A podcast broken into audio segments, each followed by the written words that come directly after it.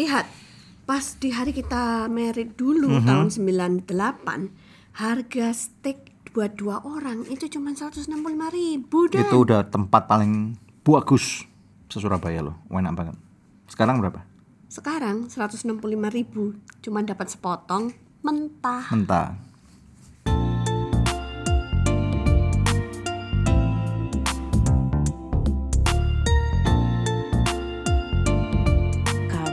Dengerin podcast Love Revolution. Titik nol. Ini adalah episode yang akan kami angkat pada hari ini pada podcast Love Revolution Karena cinta perlu perjuangan dan tindakan nyata. bersama dengan saya Daniel dan istri saya. Debbie, Oke, yang dimaksud dengan titik nol itu adalah pada waktu hari di mana eh, satu Pernikahan kita pasang, dimulai. yes, laki-laki dan perempuan memulai hari pernikahan mereka. Tanggal berapa titik nol kita? eh, kamu deh yang jawab. Biasanya cowok selalu Hmm, lupa. Kamu mungkin lupa kali. Enggak, aku inget. Hmm, tanggal 7 Februari 1998. Ingat ya. Yeay. Right. Jadi eh, beberapa bulan lagi kita akan masuk epi- ah, episode lagi. kita akan masuk ke anniversary ke-24. Yes. Serius. Serius. Wow. Berarti setelah itu tahun depannya lagi kita harus 25 loh. perayaan loh ya. Oke, keren. Right. Nah, pada waktu saya dan Debbie menikah, eh, tentunya usia kami jauh lebih muda dari sekarang. Dikurangi 23 tahun ya. Nah, waktu itu aku berumur 24 tahun kurang 11 hari. Kamu umur berapa? Waktu itu aku umur 23 tahun kurang 4 bulan. Wow. Untuk Ini ukuran dua-dua. zaman sekarang di tahun 2021 pada waktu recording ini dilakukan Masih muda usia banget. kita menikah itu relatif sangat muda loh. Iya. Ya karena kita sekarang banyak berurusan dengan anak-anak yang eh, itu waktu itu kita baru satu tahun lulus kuliah ya. Dan kemudian kita masih berusaha untuk mencari jalan hidup, mencari bisnis apa yang bisa kita lakukan. Dan kemudian kita selesai kuliah dan kemudian waktu itu Indonesia dalam kondisi situasi politik dan ekonomi yang sangat tidak baik karena krisis moneter. That's right. Ya, dan kemudian waktu itu akhirnya awalnya sih kami berdua berencana untuk menikah di awal tahun 2000. Tahun 2000. Ya, namun kemudian ada satu dan yang lain, akhirnya kami memutuskan udah deh percepatan kita menikah ya. Akhirnya menikahnya nggak di tahun 2000 tapi akhirnya di tahun 1998. 1998. Oke, so what do you, what do you remember about the wedding day? Yang aku ingat kita waktu itu pergi ke gereja pagi-pagi Mm-hmm. ya kan. Jadi aku udah bangun pagi terus kita pergi make up. Nah, Ya. habis itu eh, pergi ke gereja untuk pemberkatan nikah. Mm-hmm. Waktu pemberkatan nikah itu ada tiga pasang ya sama Yes. kita gitu Ya. yang Nah. eh, sama-sama gitu. Nah, pada waktu kalau kita menikah, tentunya yang sangat penting itu adalah bagaimana satu pasang seperti kami diberkati dalam sebuah gereja. Nah, karena waktu kami di kota Surabaya, kami berjamaah di satu gereja yang sangat besar, yaitu Gereja Betani di Surabaya pada zaman itu. Nah, hari Sabtu ya waktu itu, sehingga hari salah satu hari favorit, sehingga waktu itu barengan pernikahan dengan tiga, tiga pasang. Nah, kemudian ternyata salah satu daripada eh, dua pasang yang lain itu adalah menjadi teman gitu ya, Akhirnya, karena ada satu bisnis yang kita jalankan kemudian, kemudian, dan iya. oh akhirnya pernikahannya sama gitu ya. Setelah kita lihat oh iya memang bareng gitu ya. Iya, baru kita lebih fotonya. kenal gitu. Nah, kemudian malamnya kita baru pesta. Nah, pertanyaannya berapa banyak orang yang diundang? Apakah 300?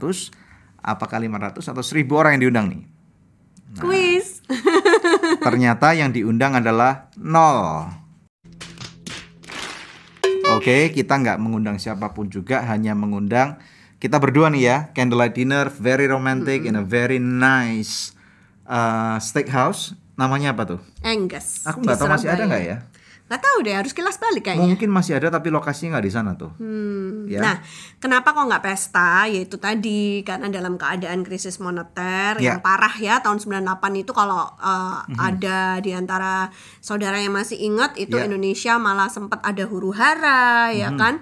Uh, makanya nggak pakai pesta karena kedua belah pihak dari orang tua kami juga bisnisnya terganggu, Terganggu, gitu. betul. Jadi uh, makanya kita decided untuk uh, sederhana aja gitu. Ya. Jadi acaranya itu cuma di gereja aja. Eh, kami mengundang hanya eh, keluarga dekat sama teman-teman dekat. Sahabat-sahabat baik gitu ya. Mm-mm. Lalu pas mereka pulang dibawain nasi kotak ya kalau nggak salah ya Mm-mm, gitu ya. betul, Cuman betul. simple lah gitu. Ya, yang eh, sangat saya ingat pada hari pernikahan itu adalah perasaanku campur aduk gitu loh. Kenapa tuh? eh apa ya waktu itu aku nggak mikir bahwa aku akan nangis gitu. Tapi kemudian pada waktu Ngucapin sudah janji nikah ya? men- mengucapkan janji nikah itu aku mungkin udah tiri ya udah meneteskan air mata, air mata. Apalagi di depan kita kita eh, istilahnya didudukan eh, apa ya kalau pakai lutut ini apa namanya? Berlutut. berlutut di depan satu alkitab yang gede banget gitu ya. Dan kemudian itu baca ayat-ayatnya gede banget. Dan kemudian sambil dengerin eh, hamba Tuhan itu kemudian eh, memberkati kita ya tanpa terasa air mata itu kemudian netes gitu. Sampai alkitabnya basah semua gitu ya nah kemudian perasaan jadi campur aduk karena apa? I'm about to embark atau mulai suatu perjalanan hidup yang baru yang nggak pernah Dilalui aku sebelumnya. pikirkan sebelumnya jadi seorang suami loh. Ya it meant a lot to me. Dan kemudian kalau jadi seorang suami pasti eventually akan jadi seorang papa. Dan itu dalam dalam pikiranku itu mm, bagaimana mungkin? Aku ini adalah seorang anak. Kok sekarang aku akan menikah? Dan kemudian akan meng- mengambil tanggung jawab menjadi suami kamu gitu loh. Nah kalau kamu sendiri pikiran kamu apa pada hari-hari itu? Pada saat itu? ya pada saat itu ya terharu juga ya. Hmm. maksudnya karena kami kan pacarannya udah cukup lama Hmm. sekitar empat tahun ya. Tapi tiga setengah tahunnya tuh uh, jarak distance. jauh gitu. Yes. jadi perjalanan yang kami lewati pada masa pacaran itu juga nggak mudah gitu Ya. kan dan akhirnya kita sampai di titik ini di mana kita melangkah masuk ke dalam pernikahan. Nah ini juga pesan buat kalian semua gitu ya banyak orang di dunia ini tuh salah uh, persiapan. Mereka banyak mempersiapkan untuk pestanya. Ya, Tapi padahal ya banyak kan ya uh, pernikahan yang elaborate banget apalagi sebelum zaman covid ya kan. Wih undangannya tuh bisa seribu dua ribu orang gitu kan ya. 3.000 orang Dekornya aja bisa Yes. miliar-miliaran gitu kan ya. Nah Semarak Mega Undian First Rewards total 1 miliar. Eh, tapi setelah itu itu tidak menjamin bahwa cinta mereka itu akan langgeng karena kita juga melihat pesta pernikahan yang bermiliar-miliar tapi akhirnya tiga bulan berakhirnya itu kemudian di sudah cerai pengadilan. Iya. Betul, karena mereka tidak memiliki suatu eh, niat yang baik. Mungkin bukan niat yang baik ya, tetapi mereka memiliki satu start yang salah dan kemudian mereka lebih mengentertain ego mereka daripada mereka eh, mengerti daripada tujuan hidup mereka. Jadi kalau kalau buat aku tuh eh, kalau diundang orang merit gitu yang lebih aku pentingkan itu justru adalah eh, pemberkatan nikahnya Betul. gitu karena itu sah di mata Tuhan dan sah di mata masyarakat gitu ya. Jadi fokusnya itu justru harus pada kesiapan rohani kita, kesiapan jiwa kita untuk masuk ke dalam pernikahan tersebut gitu. Makanya kalau ada uh, orang yang kami kenal dekat sekali, kami akan uh, berusaha sebisa mungkin untuk hadir pada waktu hari pemberkatan pernikahannya, bukan cuma di gedung gitu ya. Itu tandanya bahwa orang itu sangat berarti banget buat kami. Iya. Seperti baru-baru ini kami juga pergi ke Sirikalang ngadirin pernikahan Yosua dan Grace Iya, seperti itu ya. Itu sebagai iya. bukti bahwa kita mementorkan mereka, bukan cuman uh, memberikan konseling pranikah, tetapi juga lebih daripada itu kami ingin menjadi saksi langsung bagaimana Tuhan memberkati mereka, Yes. mensatukan mereka dua menjadi, Menjadi satu, dan satu. bukan uh, menjadi dua pribadi yang berbeda Iya. lagi. Ya. Jadi uh, fundamental dari marriage itu harus dibenerin pada saat Betul. kita masuk itu harus uh, kokoh gitu, fondasinya apa gitu. Iya. Nah, itu penting banget Betul. kalau kita tidak ingin pernikahan kita itu berakhir dengan uh, mengenaskan Ya, gitu pesta ya. pernikahan tentunya sangat penting, jangan salah ya. Kalau memang eh, para pendengar atau pemirsa sekalian bisa mendapatkan dua-dua, eh, kemudian amazing wedding day, pernikahan yang glamor, hari pernikahan yang yang luar biasa dan kemudian pernikahan yang yang hebat journey-nya, tentunya itu adalah eh, apa ya, perfect setting. Itu tentunya nggak ada orang yang nolak. Tetapi kalau memang eh, kalian mulai pernikahannya seperti kami, di mana kalian nggak punya kesempatan atau nggak punya duit even, ya masalahnya kebanyakan nggak punya duit nih. Mm-mm, jangan dipaksa. Yes, jangan dipaksa. Jangan sampai Yes. ngutang-ngutang untuk Betul. uh, pesta pernikahan ya Betul. itu nggak bagus banget betul, gitu kan betul. ya. Karena ada orang yang berkata, oh nanti kan angpaunya dapat banyak nih, bisa dihitung-hitung untuk sewa gedung dan yang lain-lain eh, keluar modal dulu nanti balik modal gitu. Tapi ya. kan belum tentu. Yes, kalau nggak balik modal gimana? Itu Ya, resiko ya. Jadi ini bukan bukan satu betting yang harus dilakukan. Jadi istilahnya nggak usah berlebihan lah. Kalau memang mampunya cuma 100 orang, ya 100 orang aja. Iya. Kalau mampunya memang 300 orang ya silakan. Kalau memang mampunya 10.000 orang ya silakan. Iya, karena kita sky is the limit. Jangan gitu. sampai masuk dalam pernikahan lalu kemudian Yes. tiba-tiba ngutang gitu kan. Betul. Statusnya udah punya hutang banyak yang Yes. nggak tahu gimana caranya bayar. Yes. Itu memasuki sebuah pernikahan dengan konflik potensi konflik yang sangat besar gitu. Hmm. Ada nggak di antara para pendengar atau pemirsa sekalian yang mulai pernikahannya dengan ngutang? Ya. Ayo tuliskan di kolom komentar. bagaimana dampak daripada hutang-hutang pada waktu kalian mempersiapkan hari pernikahan itu pakai uang utangan ya. Pestanya pasti glamor, pestanya pasti luar biasa dalam skala setiap orang tentunya uh, berbeda-beda tapi yang kita ingin tahu apa? Dampaknya. Ya, coba ceritakan dampaknya bagaimana kalian menyelesaikan hutang-hutang itu. Karena kami mendengar ada banyak orang yang kemudian terjebak hutang yang sampai bertahun-tahun dan membuat pernikahan kedua orang itu menjadi Nggak akur, nggak akur, harmonis, kemudian iya. mertua kanan, mertua kiri, orang tua Nggak kanan, orang terima. tua kiri sama-sama nggak terima sampai akhirnya berdampak bertahun-tahun berjilid-jilid, gitu ya. Gak selesai-selesai betul. berepisode-episode. Yes, kalau dalam case kami, tentunya Iya. eh, beberapa tahun itu Debbie pernah bertanya, kenapa ya pernikahanku kok nggak ada pestanya? Ingat nggak? Ya, Iyalah ada namanya penyesalan. namanya orang yang pasti karena eh, waktu saya ulang tahun nomor 17 itu dipestain sama mamaku gede-gedean gitu Betul. kan ya. Udah kayak putri gitu kan ya. Betul. Udah pakai bajunya pun eh, udah uh gitu. But you you were my princess already. Iya. right? Jadi tentunya ada penyesalan dan saya katakan ya I'm sorry that's all that I could give you. Gitu aku nggak bisa I couldn't afford it. Tapi maksudnya memang esensi pernikahan bukan pestanya saja, Benar, iya. tetapi adalah bagaimana kita memulai daripada kehidupan itu dengan benar. Iya. Tapi baik. akhirnya ya aku bisa menerima kenyataan gitu kan mau dipaksain gimana lagi gitu kan juga udah terjadi nggak mungkin diulang Yeah. gitu. But I look forward to our uh, silver anniversary Mm-hmm. and our gold anniversary dan kita udah janjian tuh pada saat nanti kalau uh, apa namanya 25 anniversary sama 50 tahun anniversary Yeah. kita akan rayakan gitu. Jadi ini uh, something that we should look forward to. Iya, against the mainstream gitu ya. Betul. Hmm. Perayaannya malah pas uh, we make it di tahun yang ke-25 dan tahun yang ke-50. Siapa mau hadir? Ayo daftar mulai sekarang. ya, kalau mau hadir. Oke? Harus pantengin terus Love Revolution biar dapat Oke, tiket masuk. Betul ya. Nah kemudian sekarang yuk kita, kita, uh, move on lagi. Nah setelah Ya. hari pernikahan itu kita kemudian mempersiapkan honeymoon. Ya. Nah honeymoon ini yang yang cukup penting banget buat kita berdua pada waktu itu. Dengan modal yang sangat minim. Nanti ada episode-episode berikutnya kita akan ngomong satu episode khusus tentang honeymoon ya. Tapi ini kita cerita dulu tentang honeymoon kami. Uh, dengan modal yang sangat minim. Honeymoon yang pertama. Honeymoon yang pertama nih ya, honeymoon yang pertama dan yang terutama. Yes. Yes, karena uh, bisnis waktu itu nggak terlalu bagus, keuangan juga nggak terlalu bagus, tapi ada satu leverage atau keuntungan yang kita dapatkan. Apa tuh? Nah, waktu itu deposito satu tahun 72 persen, gitu ya. Jadi kami buka satu rekening deposito dan kemudian dari dari gaji yang kami punya setiap bulan kami tambah satu bulan itu satu juta atau dua juta gitu ya, dan ditambah dengan bunga-bunganya. Jadi setiap bulan eh, waktu itu berarti bulan mulai kalau nggak salah mulai bulan 3 ya. Sampai dengan bulan 12 berarti ada 9 bulan nabung setiap bulan eh, Nambah. bunganya itu sama dengan penambahan satu malam Di Bali. Yes, kita uh, honeymoonnya tiga minggu ke Bali dan ke, Ke Pulau Lombok. Lombok. Ya, jadi amazing bagi kami itu su- suatu pengalaman yang sangat mengesankan dan menyenangkan. Uh, walaupun kami memang tidak memiliki kesempatan untuk pesta pora seperti kebanyakan orang, Iya. tapi this is part of our life. Ini bagian Iya. daripada kehidupan kita berdua. Iya. Yang semoga ini bisa, bisa juga memberikan inspirasi bagi orang-orang di luar sana yang memang tidak memungkinkan karena satu hal dan yang lain, apakah karena uang atau nggak punya kesempatan untuk merayakan pesta pernikahannya gede-gedean. Jadi meskipun kalau misalnya kita mulainya itu dengan keadaan ekonomi yang tidak terlalu baik, jangan Yes. biarkan hal itu untuk ngerogotin sukacita pernikahanmu. Sukacitanya itu tetap ada gitu. Setuju.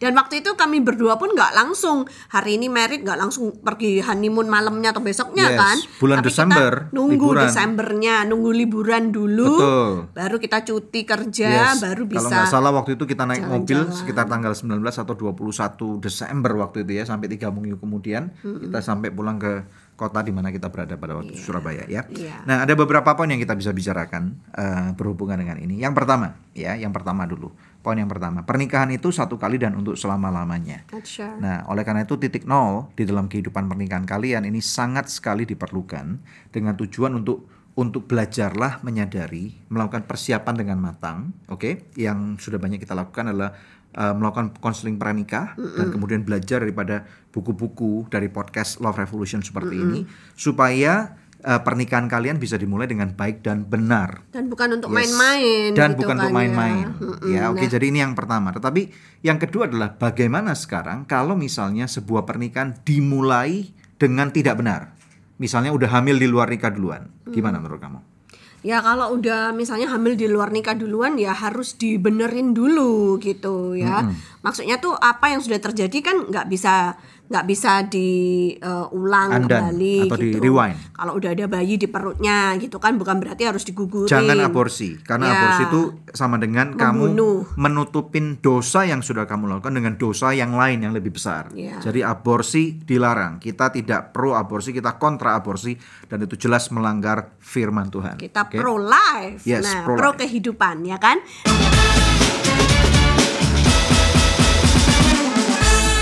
Nah, tapi eh, kedua calon suami istri ini harus dibenerin dulu, makanya harus dibimbing gitu, harus dimentorkan, harus mau pergi konseling gitu kan.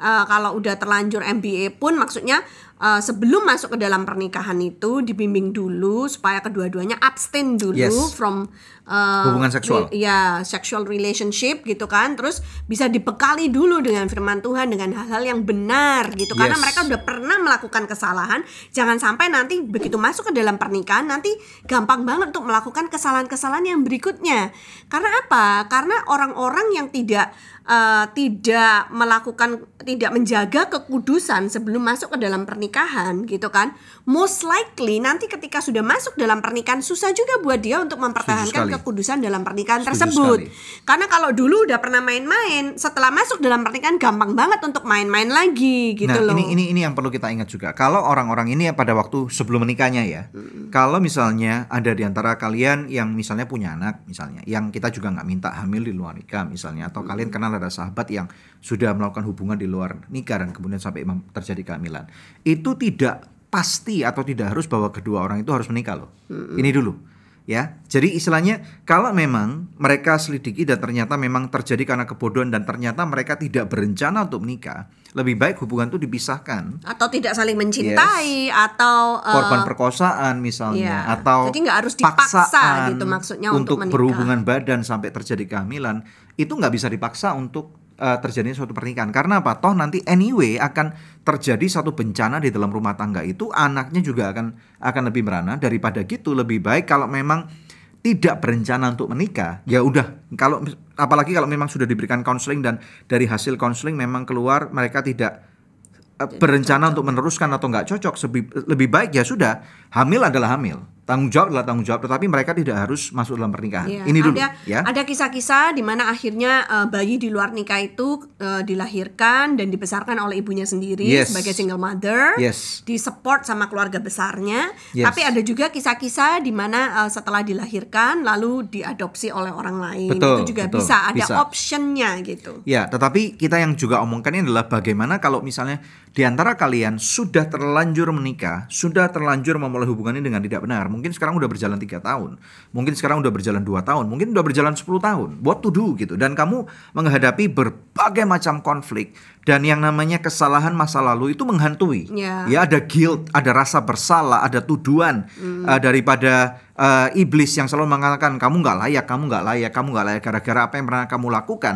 Ini berakibat kepada eh, kamu menjadi gak bahagia, suami kamu selingkuh, istri kamu selingkuh, kamu ribut terus dan kemudian ada banyak tuduhan-tuduhan yang bahkan dilang- di- dilancarkan kepada pasangan atau keluarga itu yang mengatakan bahwa gara-gara ini hidup kamu nggak diberkati secara keuangan. Jadi harus gimana kalau menurut Nah, Daniel? kalau memang ada orang-orang atau atau pendengar atau pemirsa seperti, seperti ini, maka sadari dulu bahwa itu adalah tipu daya daripada iblis.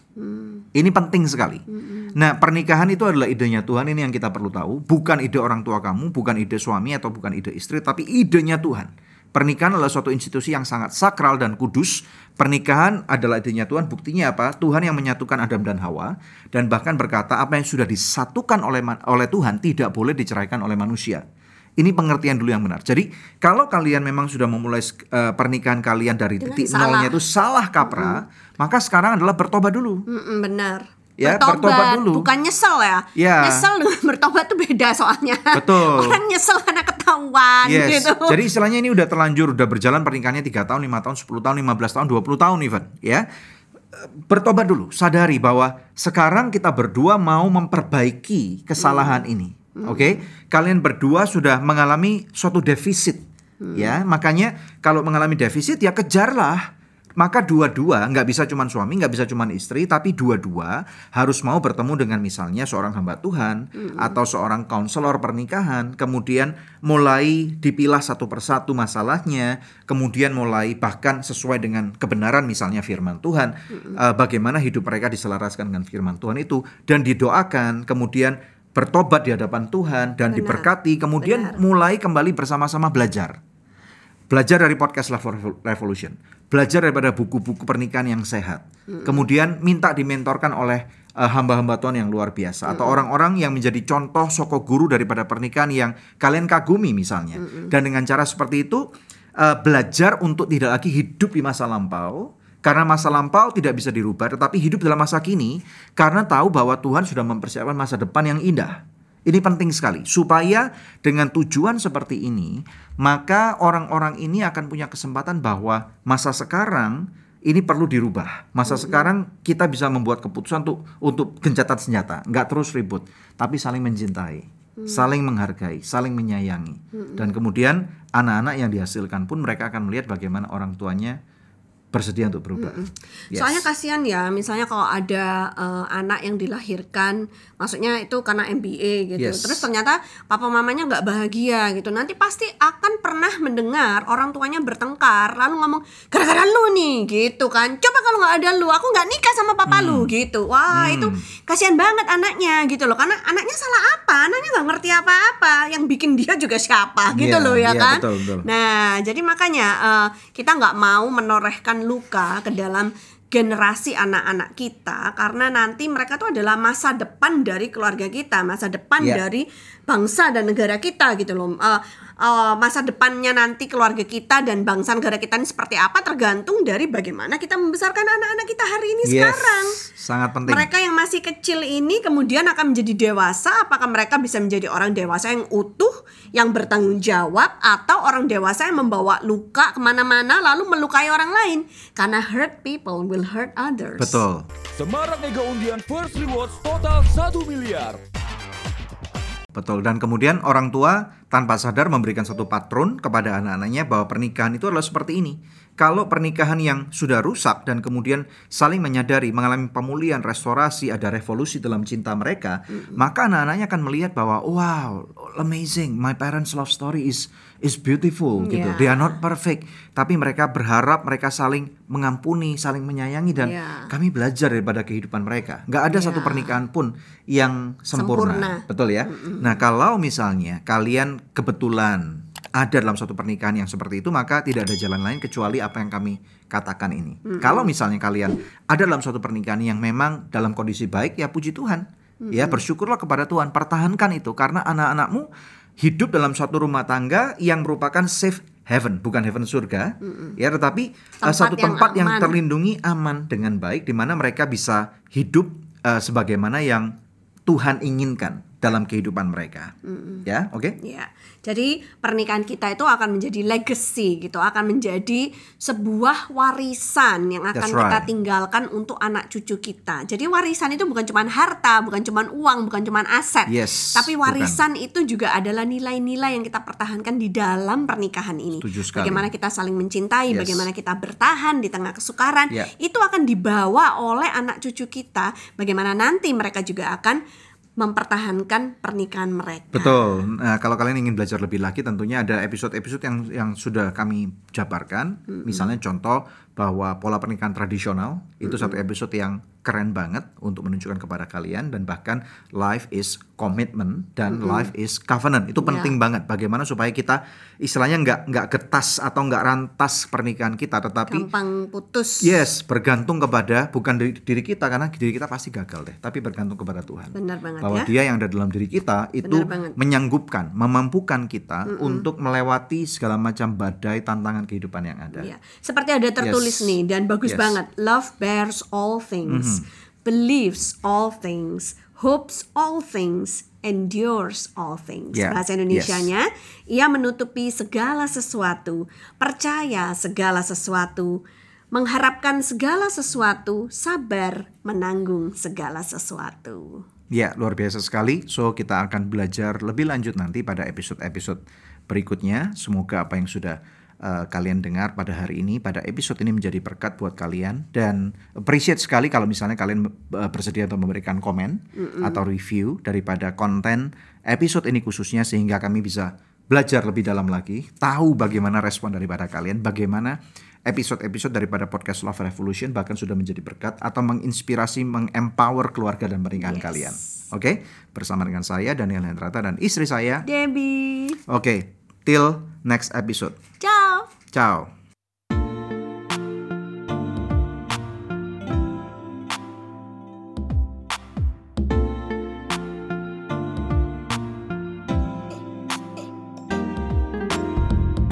Terima kasih sudah tune in di podcast Love Revolution. Kalau kamu ngerasa feel-nya dapet banget nih sama konten ini, langsung aja bisa share di sosmed kamu. Dan jangan lupa untuk tag dan juga follow Instagram Daniel Hendrata dan juga Debbie Katarina. Kalau kamu mau belajar lebih dalam lagi nih tentang konten Love Revolution ini, kamu bisa dapetin bukunya di Tokopedia. Next on podcast Love Revolution. Kan ada lagu tuh kemesraan ini. Janganlah cepat berlalu. Well, hari ini kita akan berbicara masalah kemesraan. Mesra untuk intim. Yang ngomongnya gitu, intim gitu.